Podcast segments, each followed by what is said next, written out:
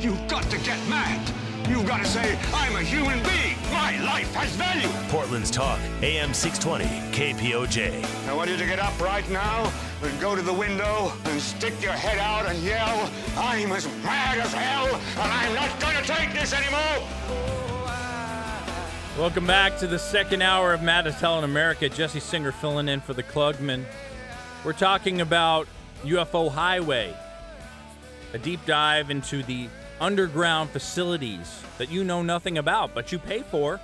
Mad as Hell in America. Americans, you get all angry about something that Rush Limbaugh said, but yet try to go near a subject like this, and I'll tell you someone uh, who has, which is someone like Anthony, my guest, myself, others, researchers, people who have the guts to take on these kind of subjects. And if you want to get stonewalled on something, try to contact your local government official, elected official, and talk to him about what you'd like to know about the underground installations that the black budget is paying for every year. We're talking about billions of dollars of top secret, who knows what going on. We've heard about genetic hybridization programs where they're doing who knows what to people and inbreeding and crossbreeding and cloning. And that's just the tip of the iceberg. Welcome back to the program, Anthony. You know, before we jump into the second hour, I just want to share something with your audience. Here. Go for it. If they don't think that this stuff is real, that it's going on, all they need to know is that a Georgetown professor by the name of Philip A. Karber, who's a former top Pentagon Pentagon specialist uh, who works on the Asian Arms Control Project, uh, discovered something which I already knew, by the way, from the conduit that you and I both spoke of. They just re- recently announced that 3,500 miles of magnetically shielded underground tunnels and structures were constructed across China. Wow. Yeah. So uh, the, you you have this 363 page report that just came out. It's causing a stir in Washington, and it even prompted a congressional hearing. So if you don't think these underground facilities are real, if you don't think there's one in Denver International, you don't think there's one in Dulce, you don't think there's one in Nevada or all throughout Southern California, you better think again. Yeah, you better think again. And I think why people don't want to contemplate a lot of this stuff, Anthony, is because there's not a damn thing they can do about it. And that really bothers people. When you find out that you are a sheeple, when you figure out that possibly, unless you're willing to risk the life of yourself and your family and your reputation, that it's a lot easier to go back to the game and think about the softball league. Uh, you know, it works like a charm for the government. So let's get into the interview. You go meet this man with your crony, this ex cop, and he's what hooked up to the machine. Yes, it's actually a polygraph uh, uh, examination setup. You know, exactly like you would see, uh, you know, within a police department. Uh, the individual that I worked with was actually he and I actually worked for law enforcement together in the past. So yes, there was a there was a equip there was equipment there for for polygraph examination. Okay, and did he express to you at the beginning of the interview why he wanted this information out now, or uh, was he? A lot of people call this deathbed confessionals. Do you did you get that vibe, or, or was it just because of, of circumstances that this came about? He found the right guy. Found the right guy, and after the after he had retired from the military, um, he had expected that some type of disclosure would happen by the year 2000. Well, obviously, it didn't happen by the year 2000. He and I were talking in 2010. Um, disclosure what is, of what? Disclosure of the facility, the nature of the facility, and the fact that we're not the only intelligent species here on the planet. On the planet. On the planet. Important factoid. Okay, so here you are. You got to be nervous.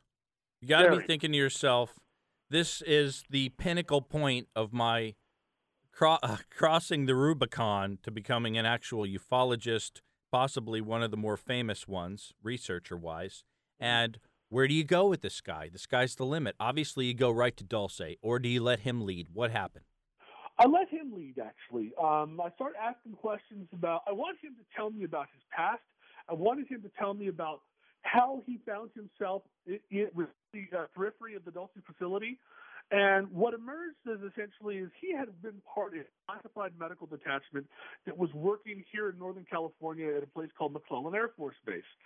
What guys did uh, was was respond to what they call Type X events, and these Type X events were like um, strange, you know, crashes that occurred under strange circumstances. So let's say the military was testing something uh, that was highly classified, you know, potentially had, uh, to, you know, reversed uh, alien technology or whatever.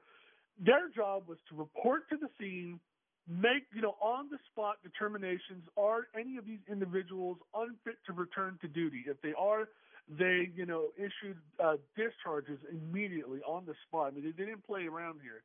Um, so one of those types of events occurred in northern New Mexico. When he found out about it, he had no idea because he was told to report to Edwards Air Force Base.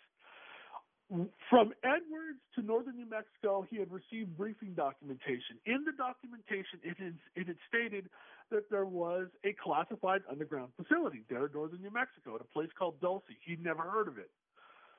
When he was reading the briefing documentation, he was told to study it very carefully uh, because of the inhabitants. And he thought that they were referring to American Indians that lived there uh, and worked there. He had no idea that what he was reading uh, was in reference to this gray species that lives there.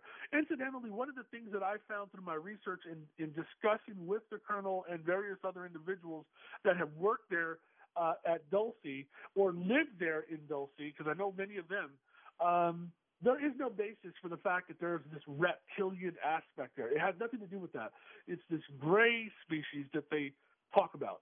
Um, if you know anything about those, the Four Corners area in general, there's there's uh, a, a augmented level of mutilations, uh, reported abductions, and northwest New Mexico itself has a very interesting statistic, which is they have the, per capita they have the highest uh, rate missing women and young boys, um, women between the ages of 18 to 35, boys between the ages of 10 to 15. And that's an interesting statistic, and it comes directly out of FBI that was provided to me by Norio Hayakawa. Wow. Okay. So he, and everybody listening to this program for the most part, because of science fiction or because they've been indoctrinated on a slow level, um, probably have heard of the term the Greys. That's right. But you have more knowledge about who these beings actually are from this gentleman, correct? That's right. Um, it's not as shocking when you think about the information that they're providing with respect to what these things are and where they come from. Um, if, if you if you if you've ever talked to anybody within uh, theological uh, type realm, you know anybody who's a you know studied religions or ancient religious texts, they'll tell you that everything we know in the in the biblical writings that were you know canonized after the Council of Nicaea and various other councils got together Prior to that, there were much more ancient religious writings that talked about some strange stuff. And uh, we just don't know about them today because they've been removed from uh, society. They, right. they didn't want us to know about it, so they've taken them out. You know, you have the Nag Hammadi codices, which were discovered in Egypt in the, the late 1940s, that talk about archons, which uh, the archons are essentially these people from another planet, but they share in all religious stories that we're familiar with, like uh, you know the, the, the deluge and whatever, you know the Great Plagues. And, um, so in addition to that, we also have the uh, the Dead Sea Scrolls, which which have the Gospels of the book the book of giants, uh, you know, the book of Enoch, you know, and what do these tell us about? Well, they tell us about these fallen angels. They tell us about these uh, these these watchers. Uh, and if you go further back, you know, and you look at the uh, the Akkadian cuneiform uh, in cylinder seals that came out of uh, modern day Iraq, which back then was called which was called ancient Sumer. They talk about the Anunnaki. They talk about these creatures called the Igigi that were created by the Anunnaki to pretty much project manage humanity, which had also been augmented and uh, you know changed dramatically genetic on a genetic level at that time. So to you, because of your because of what you were already working on before you met with the colonel, uh, some of these revelations regarding the Greys didn't seem all that crazy to you. I get it. Um, That's right. Describe what the colonel talked about as far as who these beings were and how they ended up in Dulce, New Mexico. According to the briefing documentation that he read, back in 1938, there was a group from Muroc Army Airfield. That was what is today known as Edwards Air Force Base. Um, but back then it was called Muroc, and Muroc was essentially um, uh, an, an Army airfield. There was no Air Force at that time; it was the Army Air Corps. Um, this group was an ad hoc special forces unit that was put together as a ground contingent, uh, assisting uh, these pilots that were searching for the future home of our atomic weapons development program. They were in Nevada, Arizona, Sure. California, New Mexico. Um, and as you know, pretty much each one of those uh, states has some type of connection to Los Alamos, which is where we, you know, maintain our nuclear, uh, you know, uh, intellectual. uh, Indeed. and so, anyhow, these this one group in particular happened upon this reservation, this Archuleta Mesa, uh, northern New Mexico, Dulce, New Mexico. They found this massive cavern, and inside of the cavern, they found evidence of a battle that had occurred between what they thought were ancient, uh, you know, or excuse me, uh, uh, Apache warriors from like the 1800s. So it was an And, uh, archaeological finding at first, they thought. it was an archaeological finding, and uh, unfortunately, the person that was in charge of that group had enough presence of mind to say, hey, you know what? Don't touch anything. Let's go ahead and go deeper into these cabins and see what we can find, but don't touch anything. Uh, and he actually put a call out, call out back to uh, uh, Muroc, uh, where they had somebody from Alamogordo there in New Mexico rendezvous with them. This team came in, and by the time that team got there, what they realized were was they had found more. What did they find? They found these remains of these diminutive type human looking like figures uh, that were left there on this upper level of this cavern. They didn't know how deep it went, but they knew that there was something beyond where they were, uh, you know, towards the entrance. They found that there had been some type of an altercation. There were dead bodies everywhere. There were uh, weapons everywhere. There was uh, Colt revolvers. There were uh, Winchester repeating rifles. Um, stuff from the period that they were able to pinpoint that this had actually happened. You know, like in the 1860s to 1880s, somewhere in that point. It made sense based on the type of clothing that the dead Apaches uh, were wearing. Um, so they were able to put two and two together. What they found was is that deeper inside of this cavern there was uh, a contingent of inhabitants. They were actually living there. They found technology that they did not recognize. They found corridors that were manufactured of some type of you know material base that was unrecognizable to them. Something advanced was living in there, and today I know for certain from the families that I know in the Jicarilla Apache Nation, they've always known about it, but nobody's ever asked them about it. And so the colonel is telling you this and explaining that these forces, and this is in 1940, Uh, 38, 1938. 1938, and obviously Washington, uh, who who knows who was told about this? Mhm. Uh, we never know because the presidents are usually not in the know. Uh, the War Department. It was the War Department that was immediately notified. And what was their reaction? What was their, as you said, it seemed as though when they got further down, they realized that there were people or entities Mm-hmm. occupying this, let's just call it uh, base or structure, right? Mhm. Uh, Structure. Did they actually come into contact with the beings? Um, they did. There was actually a violent engagement when they finally got, came into contact with them. Um, it turns out that these beings were actually trying to get them out of there. They didn't want the human presence there. They didn't want those soldiers there. So uh, they started like playing these weird sounds, these terrifying noises that were meant to, you know, scare the heck out of these soldiers and make them want to leave. And in fact, it was very irritating to the to the humans, and they did not want to be in there at one point. So they started to leave. But there were two soldiers that took it upon themselves to go deep into the facility, and they triggered uh, an altercation between those entities and the soldiers.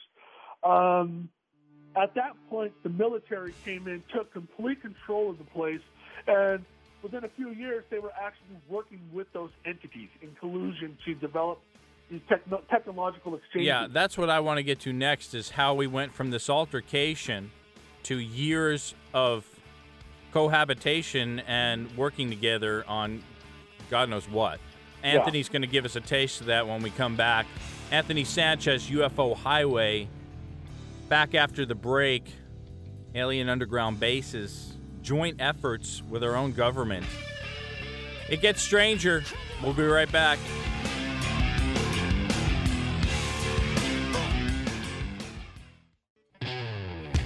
Time to get mad as hell in America. Adam Klugman is on Portland's Progressive Talk, 620 KPOJ. Area 51. Area 51 sits inside the largest government controlled land parcel in the United States. Just to give you an idea, even though we're talking about Dulce today, Area 51 itself is slightly smaller than the state of Connecticut, the landmass, three times the size of Rhode Island, and more than twice the size of Delaware. Try to th- keep that in your mind. That's just above ground. But we're talking below ground today, and we're talking about Dulce, New Mexico, probably one of the most mysterious places on the planet. And a man who got thrown into the mixture by accident is my guest today, Anthony Sanchez. He wrote a book about it called UFO Highway. I highly recommend you go to Amazon and get this book, uh, or you go to his website, which is Anthony. Yes. What is your website? Oh, I'm sorry. It is UFOhighway.com. Well, that's easy enough. Yep, Uh, if, if this is intriguing to you, if it's not intriguing to you, then you should get your uh, blood pressure checked or uh, go to your doctor immediately. If it is intriguing to you, pick up a copy of this book and read it. And I'm telling you that you're going to be telling your friends at the water cooler, just like I've done in the past, or anyone else who approaches this subject, and you will be ridiculed. And that's okay because you have to know that's going to happen. People do not want this to be true. So now we're back where we left off. Anthony is at this clandestine meeting with a gentleman who worked at the base and he has described the history to you. We don't have tons of time left and there's so much to cover. So here's what I want to do take some fragments of that interview. Tell mm-hmm. me some things that made your head spin. What made my head spin was the fact that uh, they were that this area is so remote to begin with. It's in northern New Mexico. The only people that know anything about this place are the Native Americans that live there on the reservation.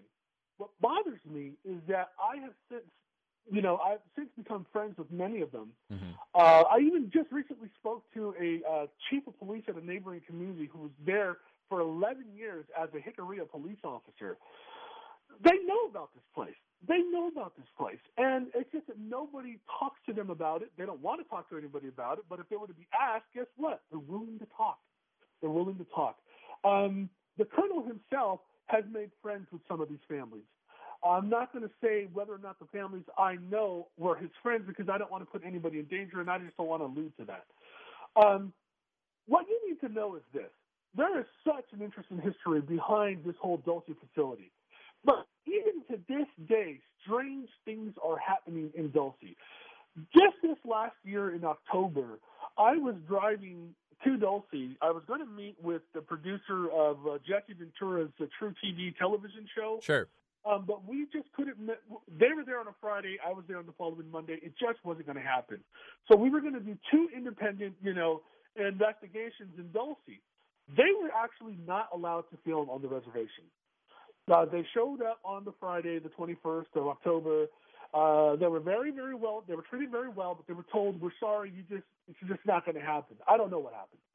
Um, But what about what? Get get back to the colonel, Anthony. I'm going to try to steer here. Uh, Yeah. We we got to stay on point because there's information. We got to. There was a uh, confrontation. Now it's 2012. We're saying that this installation is still up and running. What have they been doing down there for the past 50 to 60 years? a lot of genetic experimentation, a lot of bioweapons development, a lot of uh, even conventional weapons development. Um, there are weapon systems there that are plasma based. Uh, there was even a super soldiers program that was had taken place there. Uh, in the 90s, there was an incident where two super soldiers that were set to be terminated broke loose and killed up to 20, uh, 20 members of a scientific contingent at this scientific auxiliary called TAD3. Um, that whole thing was covered up. Uh, they were being taken to what's known as the Maximum Containment Center, which is the real nightmare hall. Um, there's just been so much going on there. The Um, Maximum Containment Center. yes. Uh, can, can we talk about?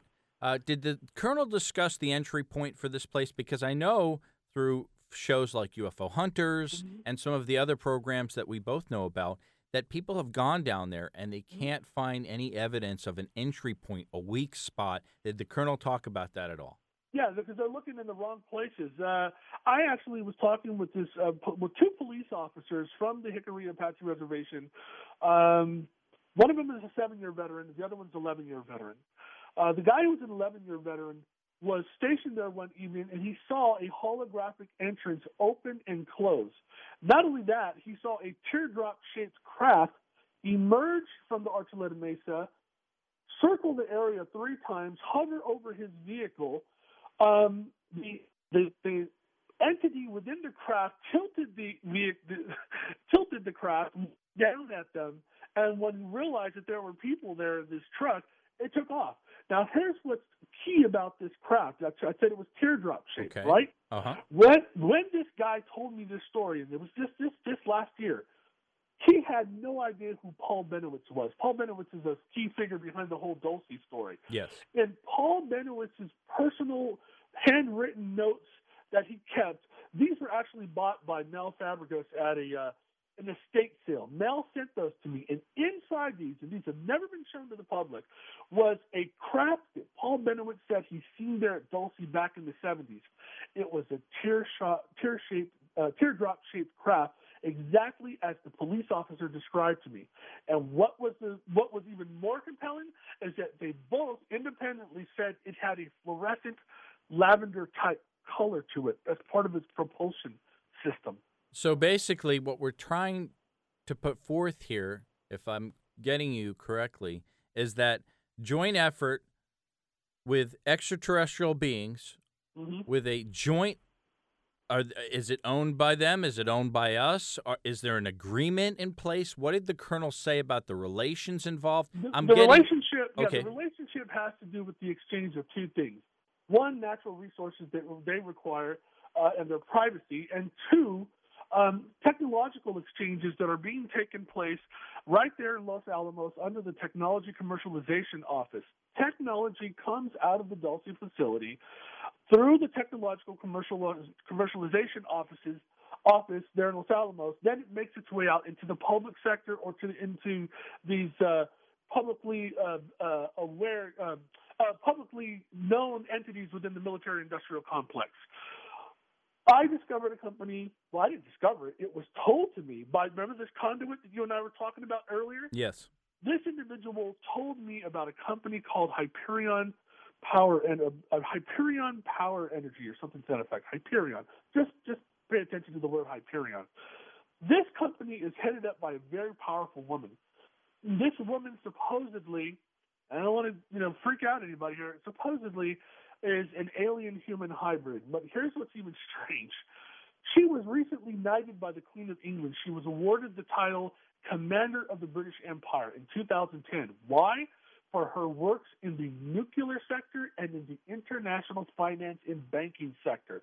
Her offices for her company, Hyperion, are in Denver, Colorado, Los Alamos, Washington, D.C., and England. And, uh, excuse me, London, England. Why Denver? What's the deal with Denver and the airport there? Everyone is talking about this underground facility also within Denver. This this strange mosaic uh, painting within the airport that is disturbing, totally ridiculously. Uh, I don't know how to explain it. Can you Yeah. explain this? Yes, I can. The symbolism there at Denver International Airport is indicative of the people that are actually in control of the facility.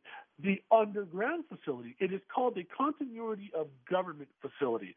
When something cataclysmic occurs, guess where the President of the United States, the entire executive office, Congress, everybody is going to be shipped to this massive facility in Denver, Colorado, right there underneath Denver International. Think about the elevation, think about the isolation, think about how it's positioned in the specific mountain range that it sits atop. It is perfect to withstand what? Who knows? A deluge, another deluge? It's it's mind blowing. In fact, uh, I'm getting a message right now that the Queen of England may own some land around Denver. That's a very well known fact, and it's absolutely right. It's actually been proven.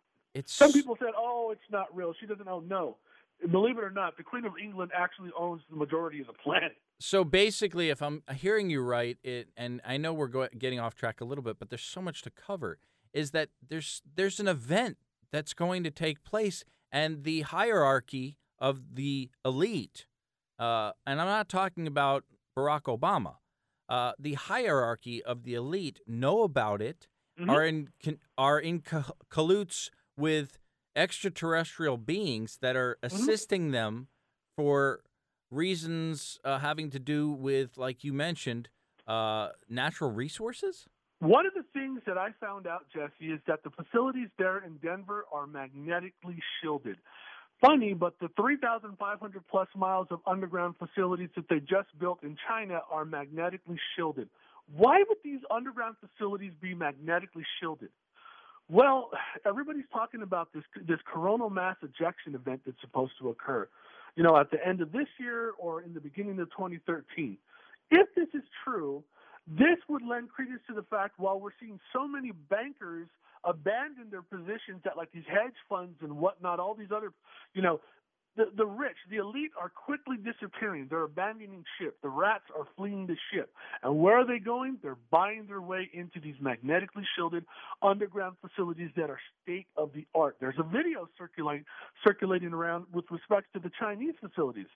Yeah, they're they're storing some of their arsenal down there and whatnot, but the majority of the facilities are pristine, very beautifully designed quarters. So For, for for who? For the military? No. No. For the very rich and powerful. and definitely not for you and I. That's right. Or We're not any of part the- of that Illuminati structure. We're not part of the New World Order. We're not elitist. Uh, This is not this is not just cloak and dagger. This goes beyond it, folks. This is really going on. You can do your own research. Look up underground facilities at Denver Airport. I am blown away by some of this. When we come back, there's a few other revelations that Anthony has for us.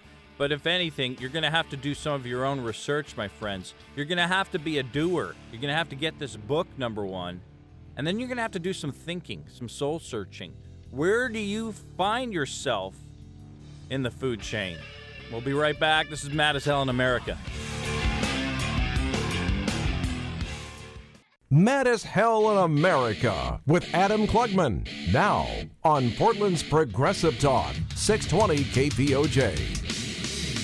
You know, when uh, Bill Clinton came into office, he wanted to know the answers to a couple things because he's, he's an interesting guy. You know, he just like everyone else. Once you get into a seat of power, you want to know some things. John Podesta, one of his cabinet members, talks about this in a book. You can look it up. One of his books, uh, who, by the way, became a ufology advocate and realized during the Clinton administration, working under the Prez that not only were they not able to get information regarding this subject, they were stonewalled on two things. Clinton had sent uh, some of his minions out to find answers to the following What happened to Kennedy and what really happened at Roswell?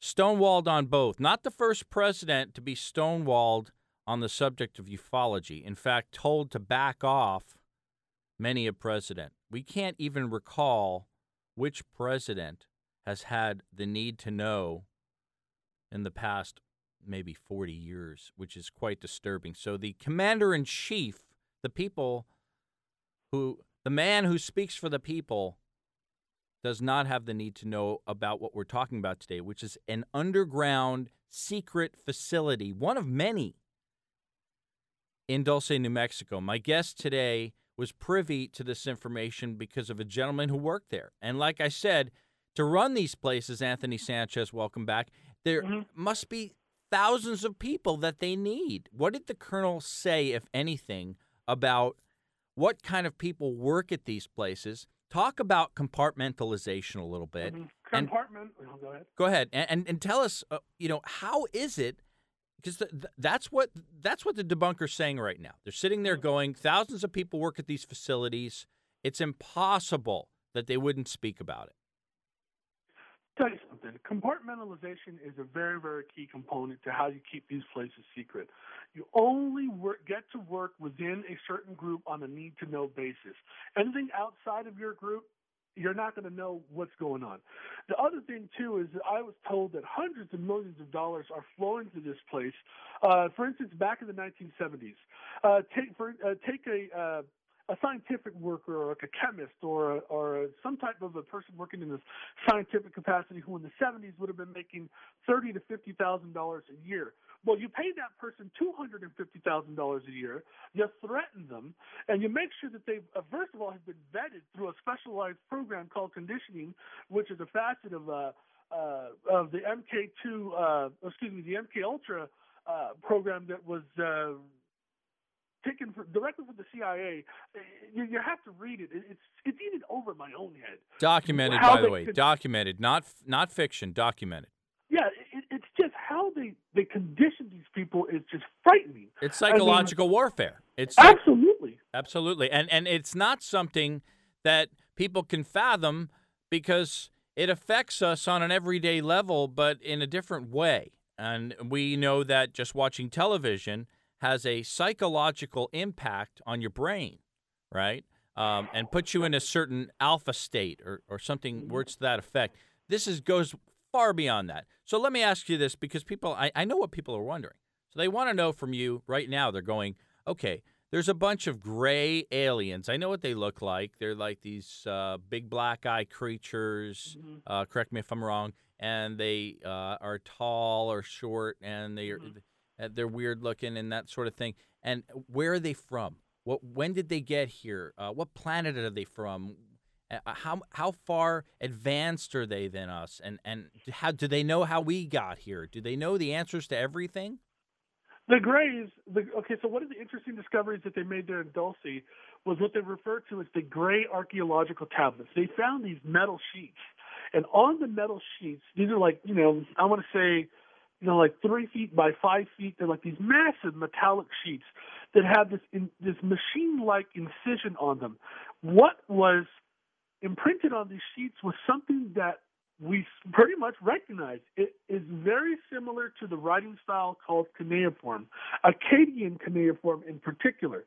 So they brought in this Dr. Tahaba here from Iraq, uh, of all places, uh, who was the world's foremost expert, uh, expert on cuneiform, to work with teams that we have already assembled to translate this stuff. And the information that on, that we found on these archaeological tablets was the historical records of these grays, the, the, the, the creatures that created them, which they refer to as the progenitors, which we pretty much have figured out are the Anunnaki, which Zechariah Sitchin talked about so much, and that what are, what are which are also the archons, which are described in the Nag Hammadi codices. Um, they claim that humanity at around 250 to 300,000 years ago was genetically altered. They took, uh, you know, the earliest vestiges of humanity, which was these pretty much primitive hominid creatures, and turned them into us. If you look at the fossil record, Jesse, if you go beyond 250,000 to 300,000 years ago, you just ain't going to find any fossils of modern looking humans. You're going to find these strange ape looking creatures, but you're not going to find anybody that looks like us past 250,000 years ago. Now, why is that so interesting?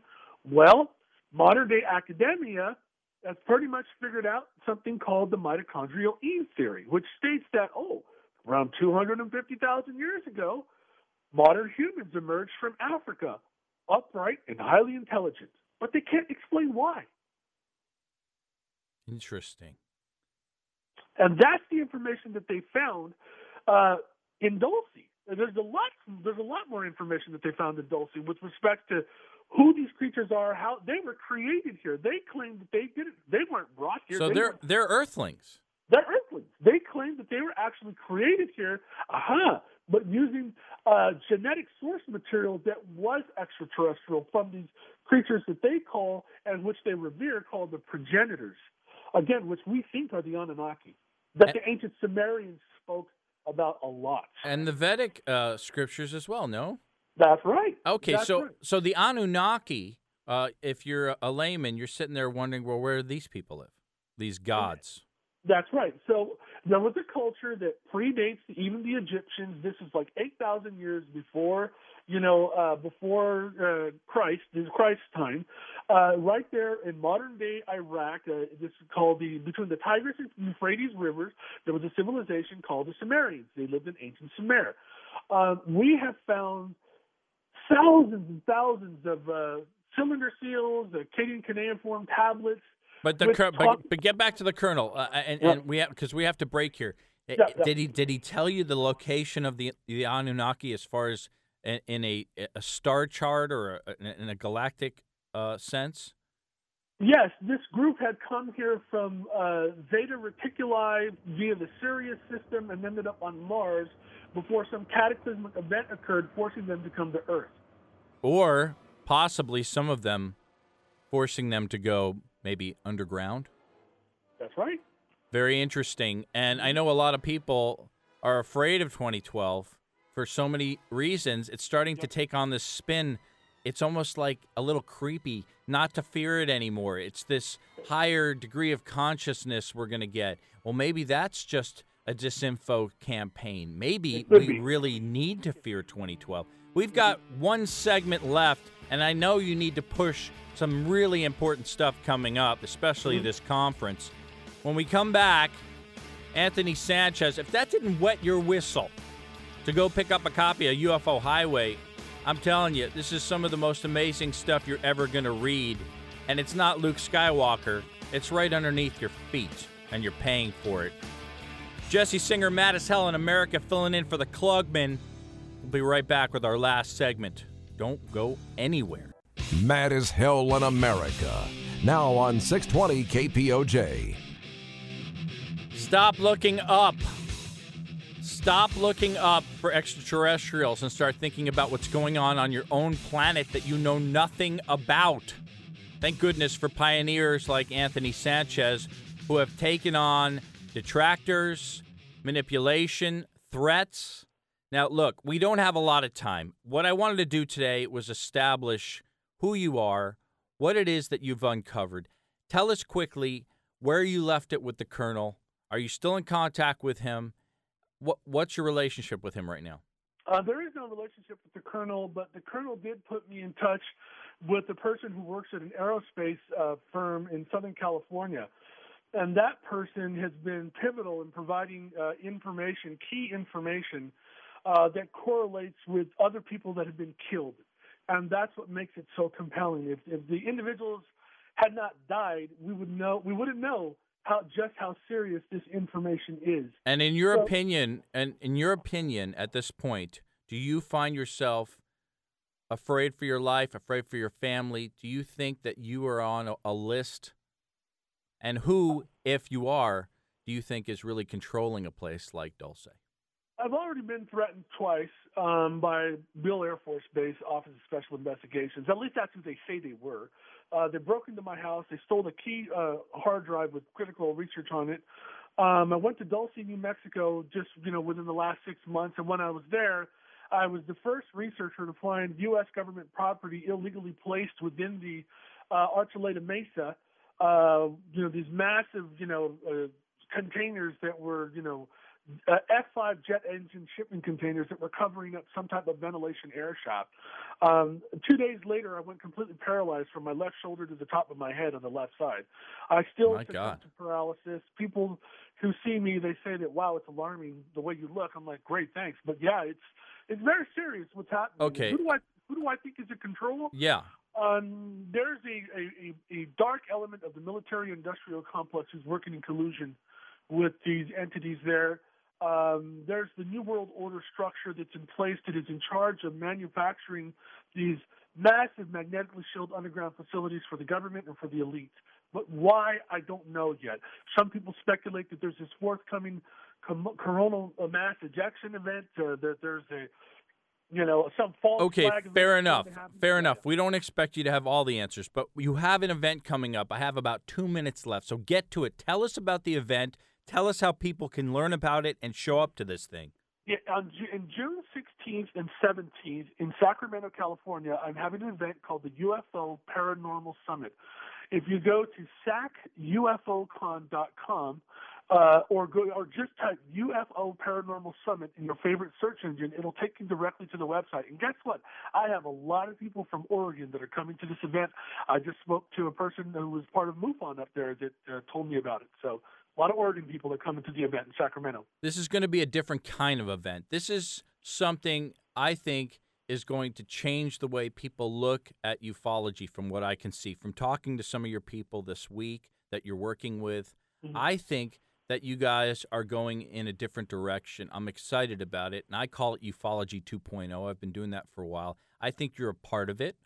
I think that you've taken on your detractors very well. I, I think your composure has been really amazing. And I know that some of the other hosts, uh, they focus on trying to knock you down. So I take my hats off to you, my hat off to you for being able to bear with that and still push forward, Anthony. The fi- final thought with you. You got a minute. hmm Um, I think that you're absolutely right. The, the term ufology 2.0 that you've coined is is is real. It, it's meaningful, and it does represent a lot of what people like you and I are doing. We're trying to uncover the truth. We're trying to look past all of this archaic and you know uh, you know real commonplace information that has been set in stone for ufology. We got to get past that. We got to start doing different types of research. We have to start incorporating other people from other fields. Uh, you know, and and work as a team to to get to the bottom of these things. Well, not to mention, if there is an event that's going to happen in 2012 and there are people in the know right on this planet, stop thinking about outer space, people. That's what they want you to do. Oh, it's so far away. It could never take place here. It would be so hard. Einstein, this, that. Did you know that the Nazis are the reason we got to the moon? No, you didn't know that, did you? Some of you do. Look up Project Paperclip when you get a chance. Do your own research. Don't be a nomad little sheep sitting in a lazy boy waiting for the next episode of South Park. That's going to get you nowhere fast. Then you're going to sit there and complain. Complacency. That is the killer in this country. We are complacent. Now, we didn't even scratch the surfaces of, China. We barely scratched the surface of why these shelters are being built, but I can tell you this much. This conference is going to bring forth some of the best minds in ufology 2.0. Some of my heroes, my personal heroes. Anthony Sanchez is starting to possibly be added to that list coming up. Anthony, thank you so much for joining us. Thank you, us. Jesse. Thank you, Jesse. You're doing a great job and keep it up, buddy, okay? Thank you, man. Bye. For the rest of you out there, what, what are you going to do? You're going to take this program, digest it? Go get a copy of UFO Highway. Email me. Tell me what you think. You got something to say? Email me, Jesse at madashellinamerica.com. Klugman back next week. We'll see you then.